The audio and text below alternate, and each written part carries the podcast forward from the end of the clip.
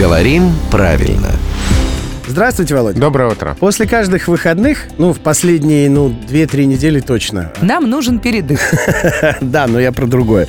Так вот, после каждых выходных я встречаю в, ленте новостей у своих друзей, там, а, подписчиков, а, такую интернет-шутку. Вопрос. Как провела или там, как провел выходные? Ответ.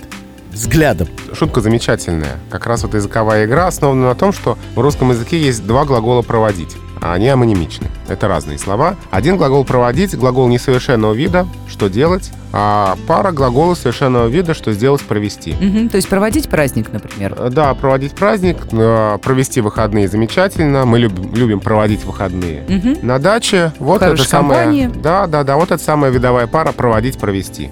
И второй глагол проводить, который существует, глагол совершенного вида. Что сделать? Проводить. Которому пару составляет глагол несовершенного вида провожать. И вот здесь уже как раз одно из значений проследить взглядом за уходящим, уезжающим, проводить поезд, проводить взглядом что-нибудь и несовершенный вид провожать. Вот э, на этой игре слов два глагола проводить, один несовершенный вид, другой совершенно. Вот эта шутка и построена. Ева провожает взглядом главного редактора «Грамотру» Владимира Пахомова. Кстати, взгляд довольно грустный. Не уходите, Володя. Я могу остаться. Спасибо большое. Ну, как минимум, я хочу напомнить вам обоим, друзья мои, что Володя здесь каждое буднее утро аж три раза. В 7.50, в 8.50 и в 9.50. Маловато будет. Ну, тогда его можно еще слушать в подкастах, в нашем новом мобильном приложении.